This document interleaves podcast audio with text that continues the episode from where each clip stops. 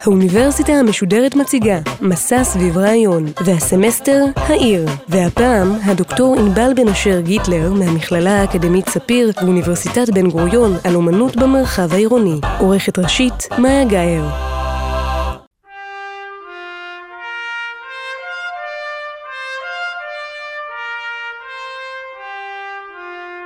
שלום, שמי ענבל בן אשר גיטלר, אני מרצה במכללה האקדמית ספיר וגם עמיתת הוראה באוניברסיטת בן גוריון בנגב. אני מרצה בתחומי האומנות והאדריכלות המודרנית ובהיבטים נוספים של תרבות חזותית ועיצוב. במחקר שלי אני עוסקת בהיסטוריה של האדריכלות בישראל וארץ ישראל ובתרבות חזותית ישראלית. את ההרצאה שלי היום אקדיש ליחסים שבין העיר לאומנות ולשאלה של האופן בו אומנות משנה את פני העיר, וביכולתה ליצור יחס חדש למרחב הפיזי והתרבותי של העיר בקרב תושביה ותייריה. אומנות התקיימה בערים מראשית התפתחותן. אדריכלות, הנמנית על האומנויות היפות, כפי שמכנים זאת, היא כמובן חלק בלתי נפרד מהעיר. פסלים וציורים איתרו את העיר ואת קירות בנייניה כמעט מראשית ההיסטוריה האנושית.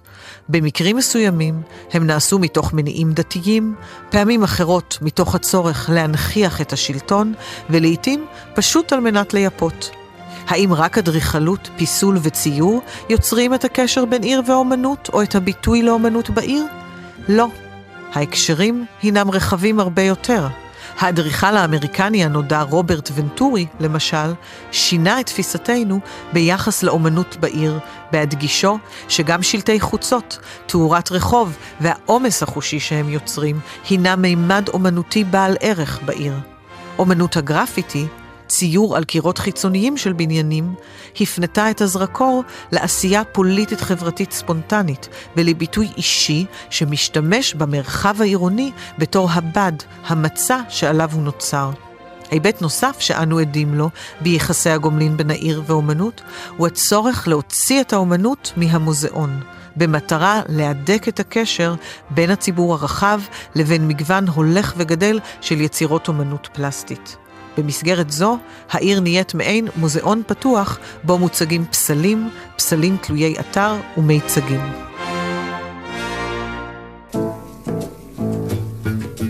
במאה ה-20 ובמאה ה-21 נהיו העיר והאומנות שזורות זו בזו יותר מתמיד, בעקבות התפתחותן המואצת של הערים, לצד התפתחויות טכנולוגיות ותהליכי גלובליזציה. אומנות נוצרת בעיר כחלק מביטוי של תרבות, לעתים תרבות מקומית ולעתים בינלאומית. ישנן ערים שבהן מתקיימת מסורת ארוכת יומין של אומנות במרחב הציבורי, והיא מהווה חלק מהפעילות התרבותית השוטפת של העיר, כחלק מאג'נדה של קירובם של קהלים רחבים ככל שניתן לאומנות הפלסטית. זאת בעידן של תקשורת דיגיטלית, בו קשה לאסתטיקה גשמית להתחרות עם האסתטיקה של המרשתת, הקולנוע והטלוויזיה. ישנן ערים שמאמצות ומפתחות מסורת כזו יש מאין, כדי לא לפגר במרכאות אחרי המרכזים העירוניים הנחשבים למוקדי תרבות, כגון לונדון, ניו יורק, ברלין או אצלנו, תל אביב. תהליכים אלו מתאפיינים בתגובתם לתהליכים פוליטיים, חברתיים וכלכליים. לעתים זוהי תגובה לשווקים הקפיטליסטיים של עולם האומנות, ולעתים לתהליכים חברתיים ולפרויקטים שמטרתם ליצור יחסי גומלין עם חלק גדול יותר של תושבי העיר, ושמכוונים לאוכלוסיות מודרות. למרות שאנו חיים בעולם כביכול גלובלי, אומנות בעיר מהווה לעתים קרובות בהיבט התוכני ניסיון לגבש או לגבש מחדש זהות מקומית ולאומית. מתוך המגוון העצום של אומנות בעיר ויחסי הגומלין בין עיר לאומנות, ומתוך מודעות למניעים השונים ליצירתם, אני רוצה לדבר היום על כמה ביטויים לאומנות במרחב העירוני, על פיסול ומיצבים, על אנדרטאות ועל תאורה כאומנות. נפתח בפיסול ובפיסול תלוי אתר. פיסול תלוי אתר מתוכנן כך שיש קשר תמטי וחזותי ישיר בינו לבין סביבתו. הוא מהווה מטאפורה, ובכך משליך גם על המרחב העירוני בו הוא מוצב. המטאפורה, בפרשנותו של אוז'אן ויולה לדו, אדריכל צרפתי בן המאה ה-19, הינה לחשוב על דבר אחד במונחים של דבר אחר. בחיבורו שיחות מתייחס לדו למטאפורה כיסוד משחרר, העומד ביסודו של הדמיון האנושי. הוא מבין אותה כיסוד מבנה של המרחב הפיזי. הוא מתייחס אל הבניין, וניתן להתייחס באותו האופן גם לפיסול תלוי אתר. לדוגמה, צמד האומנים קריסטו וז'אן קלוד עטפו בשנת 1995 את בניין הרייכסטאג הגרמני בעיר ברלין. הרייכסטאג העטוף, כפי שנקרא המיצב, היה תלוי אתר, מיצב זמני במרחב הפתוח. בית הנבחרים הגרמני העתיק, שנבנה על ידי פול ולוט בסוף המאה ה-19, הפך, לפני השיפוץ היסודי שנעשה בו, לבניין מכוסה בד לבן ענק, שנתפר למידותיו וכיסה את כולו. הבד הולבש על כל הבניין ונתפר בקיבוצים סביבו כמעין שמלה. מהגג ועד לקרקע לא נשאר דבר חשוף. אפילו הערובות כוסו. כשלושה חודשים עמד הרייכסטאג מכוסה כך, והפך למטאפורה שלו עצמו. הבניין כאילו הוגש מחדש לאומה הגרמנית שהתאחדה מחדש, עטוף בגדי חג, או אולי תכריכים, או אולי בגד כלולות. הפרויקט נעשה חמש שנים לאחר איחודה של גרמניה. איחוד ברלין שסימל יותר מכל את האיחוד המרחבי, הפיזי של שתי הגרמניות, הובא לידי ביטוי במהלך של כיסוי והסרת הבד ממבנה שלטוני זה, שישרת מעתה את גרמניה המאוחדת. כריסטו וז'אן קלוד מדגישים שהמיצב העירוני הוא אמנות של תהליך, שמערב את הציבור הן משום שניתנה לו גישה חופשית להתרשם מהיצירה בעת הצגתה, והן משום שאנשים רבים היו צריכים לאשר את עצם היתכנותה. הבד הרך מפרק את הקונוטציה של מבנה אדריכלי כמשהו גדול ויציב. בכך הוא מהווה מטאפורה. מטאפורה לשינויים שעברה גרמניה במהלך המאה ה-20, להיעדר היציבות, לפירוק ולהרכבה מחדש. Everything in the world belongs to somebody. They know one square meters in the world do not belong to somebody. What myself and Jean-Claude do, we borrow that space and create gentle disturbance for few days. מיצב נוסף של קריסטו וז'אן קלוד הוא פרויקט השערים, שיצרו האומנים בסנטרל פארק בניו יורק. פרויקט זה מורכב משורה של שערים שהוצבו לאורך שבילי הפארק המפורסם בשנת 2005, למשך שבועיים בלבד, בחורף ניו יורקי קר ומושלג. השערים היו עשויים מוטות מתכת ריבועיים דקים יחסית, בצורת האות ח', ונצבעו בצבע כתום עז. גובהו של כל שער היה חמישה מטרים, ולרוחבו נמתח וילון בד כתום שהתנופף בחופשיות. השערים יצרו שביל ארוך, והמטיילים בפארק יכלו לעבור דרכם, לגעת בקצות הווילונות, אם הם מספיק גבוהים, ולהתרשם מנתיב עליז וצבעוני שבלט באמצע החורף המושלג והעצים העצים העירומים האפרוריים. הפרויקט העירוני נתן חיים לפארק האיקוני הזה, הנמצא במרכז מנהטן, וניתן היה לראותו לא רק מהמרחב הציבורי של הגן בגובה העיניים, אלא גם מהגג של המוזיאון המטרופוליטני הסמוך. כך שהמיצב שינה ואיבד את הנוף העירוני, והעניק לו משמעות חדשה. הוא הפך את החוויה של ההליכה בעיר לכזו שחורגת מהיום-יומי ויוצרת זיכרון חדש. מאחר וסנטרל פארק נמצא בלב העיר באזור יוקרתי מאוד, נשאלת השאלה מי הם קהלי היעד, למי יש גישה יומיומית לפרויקט מסוג זה, ומי למעשה מודר ממנו. אז כדאי אולי לומר בהקשר הזה, שישנם גם פרויקטים אומנותיים חשובים שנעשים בשכונות מרוחקות יותר, לדוגמה, פרויקט הפילוסופים של האומן השוויצרי-צרפתי תומאס הירשהורן, שאתריו מוקמו במספר ערים בעולם. הפרויקט שהוקם בניו יורק לפני ארבע שנים, שהוקדש לפילוסוף אנטוניו גרמשי, הוקם בשכונת הברונקס ולא במרכז מנהטן. זהו פרויקט אומנותי בו הוצבו ספסלים ושולחנות, נבנו חדרים ואלמנטים נוספים מעץ תעשייתי בשכונה בעלת רמה סוציו-אקונומית נמוכה. הפרויקט שיתף את הציבור באופן מאוד פעיל, משום שהנכנסים אליו יכלו לקרוא, להאזין, לצייר ולעסוק בעוד פעילויות סביב משנתו של הפילוסוף. זהו פרויקט שמגדיר מחדש את המשמעות של אומנות עירונית.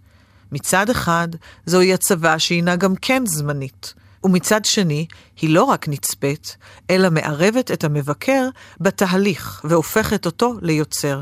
זהו פרויקט שמתקשר באופן חלקי לתפיסה הנקראת placemaking, עשיית מקום, שמטרתה לקדם מרחב ציבורי עירוני כמרחב של הקהילה ומטעמה, ולא כמשהו שמולבש עליה מלמעלה מטעם העירייה או גופים אחרים.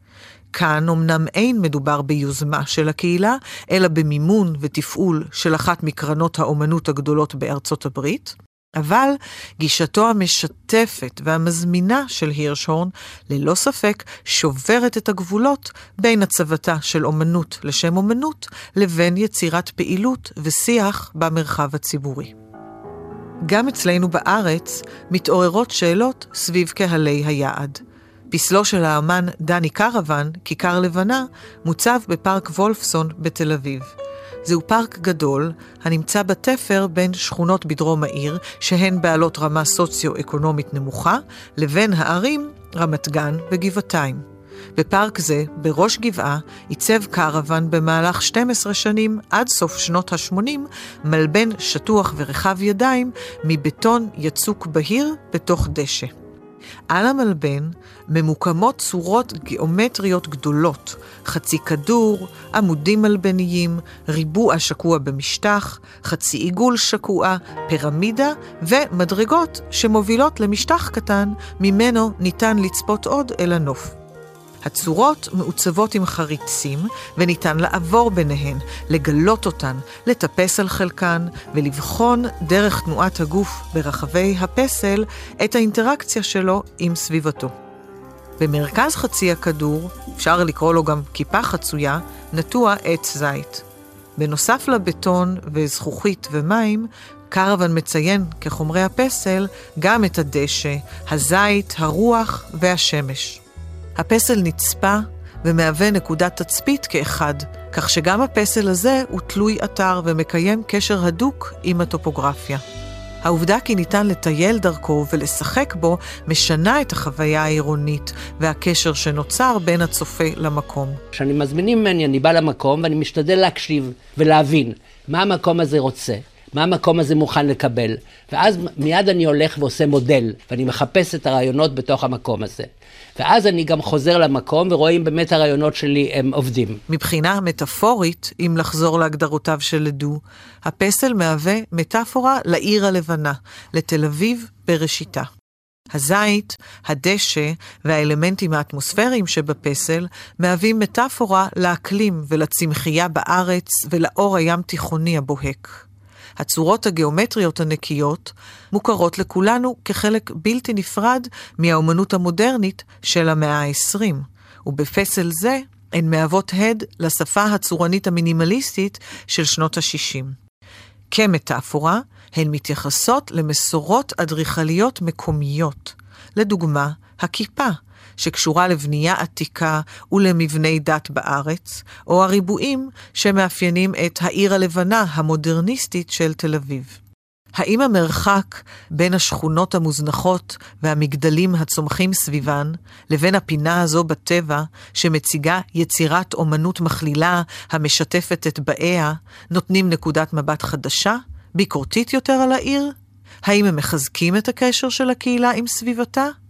אלו הן כביכול שתי תוצאות שונות של האינטראקציה עם יצירת האומנות, אך נראה כי מגוון הפעולות החושיות שהפסל מציע באות לעורר בדיוק את זה, מבטים שונים ודרכי היקשרות מגוונות אליו ואל סביבתו.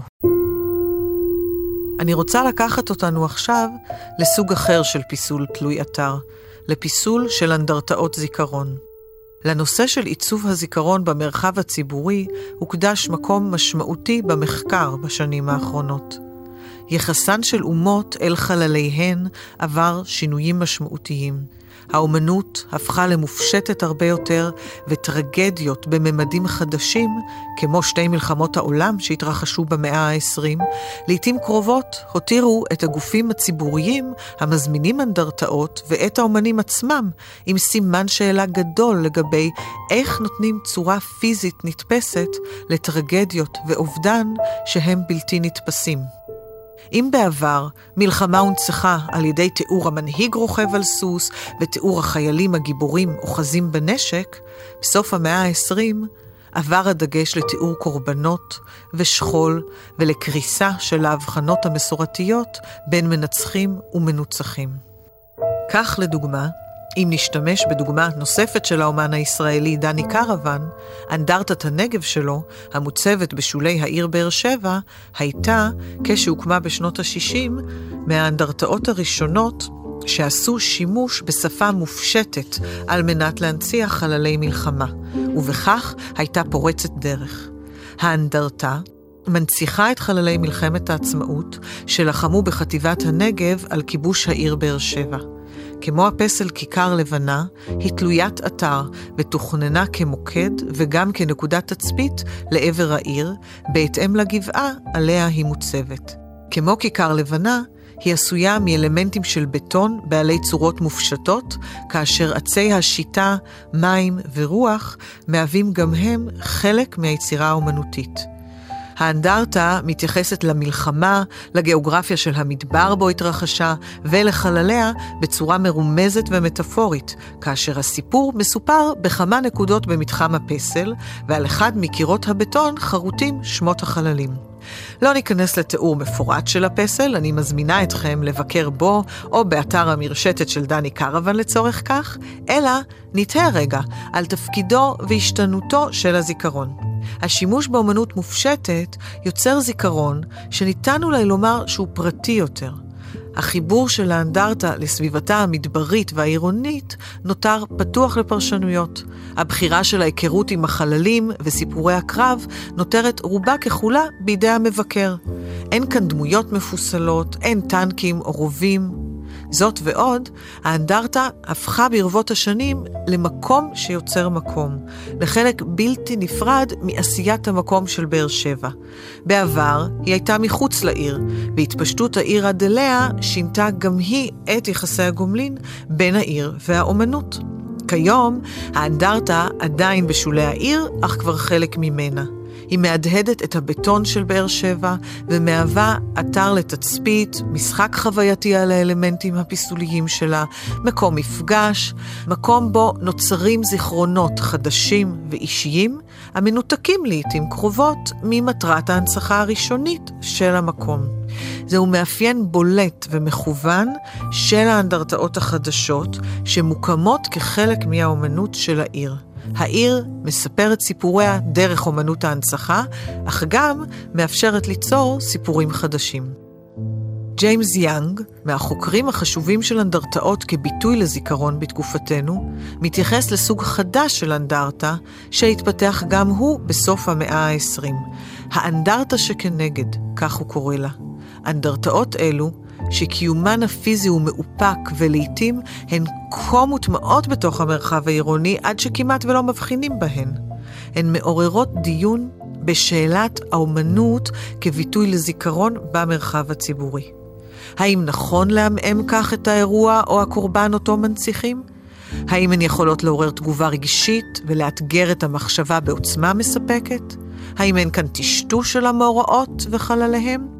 מה שאינו מוטל בספק הינה העובדה שאנדרטאות מסוג זה, הנעשות בדרך כלל על ידי אומנים ידועי שם, מציגות יחסי גומלין חדשים בין העיר לבין האומנות, בין ההולכים בעיר לבין החוויה הרגשית שהאומנות מספקת להם. בגרמניה ובאירופה בכלל, הוקמו כבר לא מעט אנדרטאות חשובות בסגנון זה לזכר קורבנות השואה. דוגמה מיוחדת מאוד, ואחת היצירות החשובות בתחום זה, הינן מרצפות המהמורות, השטולפרשטיין, של האומן הגרמני גונטר דמניג.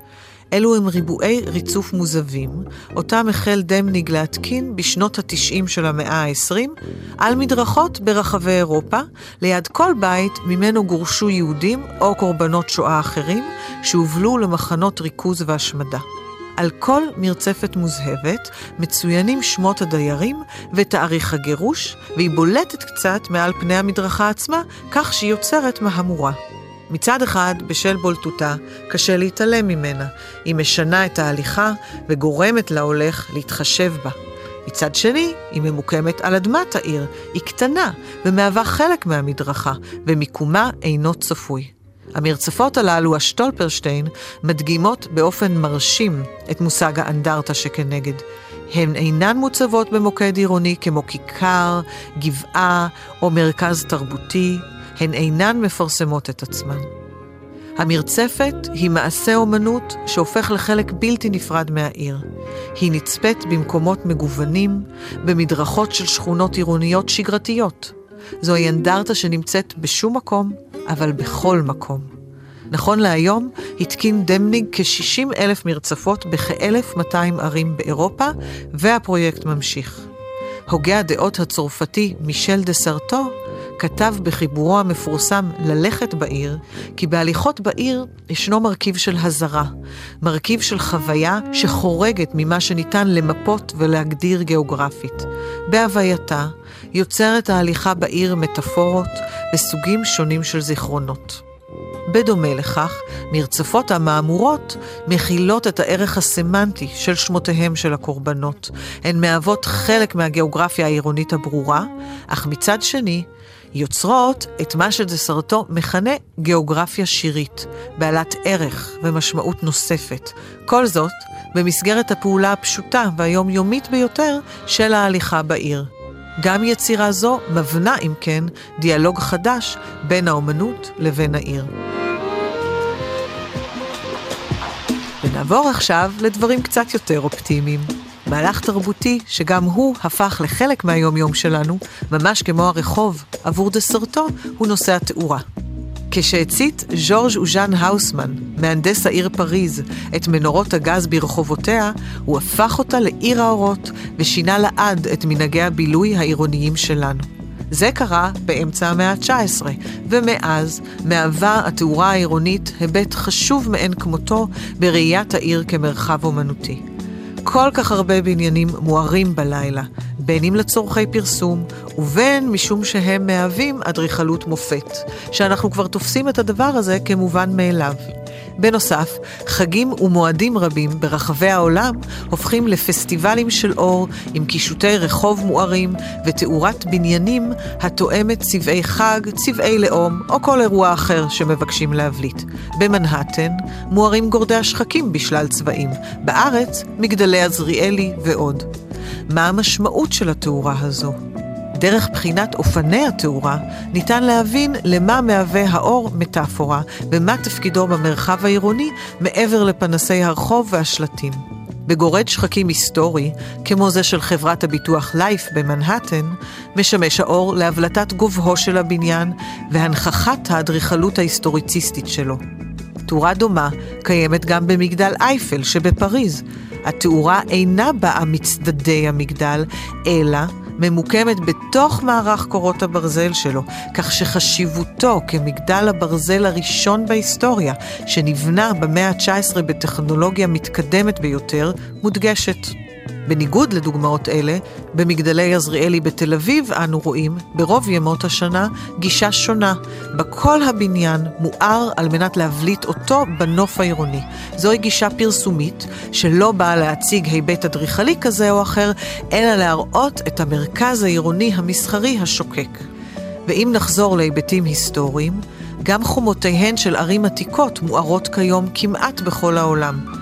בדומה להדגשת ההיסטוריה של בניינים, אומנות התאורה כאן מדגישה את ההיסטוריה של העיר כולה. בערים רבות מפותח אלמנט תאורת החומות עוד, ותערוכות של פיסול חוץ זוכות לתאורת לילה הנותנת פן אסתטי נוסף, שונה מאוד מהמראה באור יום. לדוגמה, במוזיאון מגדל דוד ועל חומות ירושלים המוארות, הוצבה עם כניסת המילניום החדש בשנת 2000, תערוכתו של אומן הזכוכית האמריקאי הנודע דייל צ'יהולי. התערוכה נקראה באור ירושלים, כך שהתחברה לדימוייה המפורסמים של ירושלים כמוארת וקדושה, ובה ועת, על פי האומן והעוצרים, ציינה את מלאכת ניפוח הזכוכית העתיקה שהתקיימה בירושלים ובאזור כולו מראשיתה של טכנולוגיה זו. I love the idea that doing this project in Jerusalem we were very near where, where glass blowing was invented. I had to compete with that, you know, with that citadel, with, that, with those great Herod stones, with that unbelievable הייתה זו תערוכה ססגונית ומגוונת מאוד, שמזגה בצורה אופטימית ואסתטית את מראה החומה המסיבי וקשיות האבן, עם השקיפות והגמישות שמאפיינים את פסליו האורגניים והגבישיים של צ'יהולי. הזכוכית נראתה כצומחת מהחומה, חיה בה באופן כמעט סוריאליסטי, ויצרה חזותיות והקשרים שהינם שונים מאוד מאלו של הצגת פסליו של האומן במוזיאון. פסטיבלי האורות ותאורת הבניינים והחומות, האווירה שהם יוצרים, החגיגיות, החזותיות האסתטית, היו אחד המרכיבים שהביאו להתפתחות תחום חדש של אומנות, אומנות האור. זוהי אומנות שמתקיימת הן במרחב העירוני והן בתוך מוזיאונים. היוצרים שעוסקים בה עובדים עם אור טבעי או מלאכותי, עם הצבות של פסלים וגם עם תאורה המקיימת שיח מעוצב מורכב יותר עם חללים או קירות של בניינים. במרחב העירוני אנו עדים בשנים האחרונות ליותר ויותר פסלי אור. לרוב אלו הצוות זמניות העומדות בפני עצמם כפרויקט תלוי אתר שמעניק את המימד האומנותי לחיי הלילה ולפעילות הלילית בעיר. דוגמה מעניינת מאוד הינה שדה האור של האומן הבריטי ברוס מנרו. את שדה האור הציב מונרו בשנים האחרונות בכעשרה אתרים ברחבי העולם, ביניהם במספר מרכזי ערים. שדה האור מורכב מכ-60 אלף נורות עגולות שמזדקרות מהשטח עליהן הן מוצבות לגובה נמוך יחסית, כזה של צמחייה בשדה פתוח. החשמל ביצירה מופק מאנרגיה סולארית, ובלילה הוא נראה כשדה של פרחים זוהרים בחשיכה, שצבעיהם מתחלפים. השדה יוצר אפקט נופי המזכיר נופי לילה של ערים מוארות כשהן נצפות ממטוס או ממקום גבוה. הוא גם דומה למחזה של צלילה לילית בשונית אלמוגים, כאשר הדגים הזוהרים שוחים בלהקות. החוויה החזותית היא מרשימה ועוצמתית ביותר, וחלק מקסמה הוא בתחושת נוף חדשה ולא צפויה. לא צפויה משום שאנו רגילים לראות שדה צמחייה צבעוני בתאורת יום. משום שזו חוויה ששוברת את הפרופורציות אליהן אנו מורגלים במרחב העירוני. הראייה השגרתית של אלפי אורות קטנים כייצוג של בניינים, פנסי רחובות וכלי רכב ממרחק גדול וממבט על, מעובדת ביצירה של מונרו למשהו שמתקיים במרחב שסובב את המבקר ועוטף אותו. בכך, מהווה היצירה שדה אור דוגמה לחיבור הרמוני מאוד בין העיר לבין האומנות. השדה אם נתייחס אליו כמטאפורה לנוף העירוני הלילי, מנכיח עבורנו את הנוף הזה ומזקק אותו לאלמנט אומנותי שפרוס בפנינו כחלק מהמרחב הנגיש והקרוב שבתוכו מתקיימים החיים העירוניים. בתוך כך, הוא מצהיר על מרכזיותם של חיי הלילה בתרבות העירונית. הוא מציע לאנשים לצאת, להתהלך ולחוות את העיר גם בלילה, אבל לא דרך העיסוקים העליליים השגרתיים והמוכרים יותר של פנאי או עבודה. לסיכום, ראינו שהשילוב בין העיר והאומנות והצבתה של אומנות במרחב העירוני מוציאים את האומנות מהמוזיאון והופכים אותה לנכס ציבורי נגיש הרבה יותר. המשמעות של יצירת האומנות תלוית האתר, בין אם זהו מיצב, אנדרטה או עיבוד של המרחב העירוני בעזרת תאורת לילה, מעניקה משמעות חדשה, הן ליצירת האומנות והן לעיר. היא גורמת לנו לעצור ולחשוב. היא בעלת מימד מטאפורי שקושר זיכרונות עבר אל ההווה. ודרך חוויות חושיות יוצרת זיכרונות חדשים. אומנות גם תורמת לתחושת השייכות של התושבים לעירם. ככל שערי העולם נהיות גדולות יותר, וככל שאוכלוסיית העולם הופכת עירונית יותר, יחסי הגומלין בין האומנות לבין העיר הופכים משמעותיים ובעלי יכולת להשפיע על תחושת החיים בערים ועל האופן בו אנו חווים הן את התחנות השגרתיות ביומנו והן את האירועים הייחודיים יותר בהם.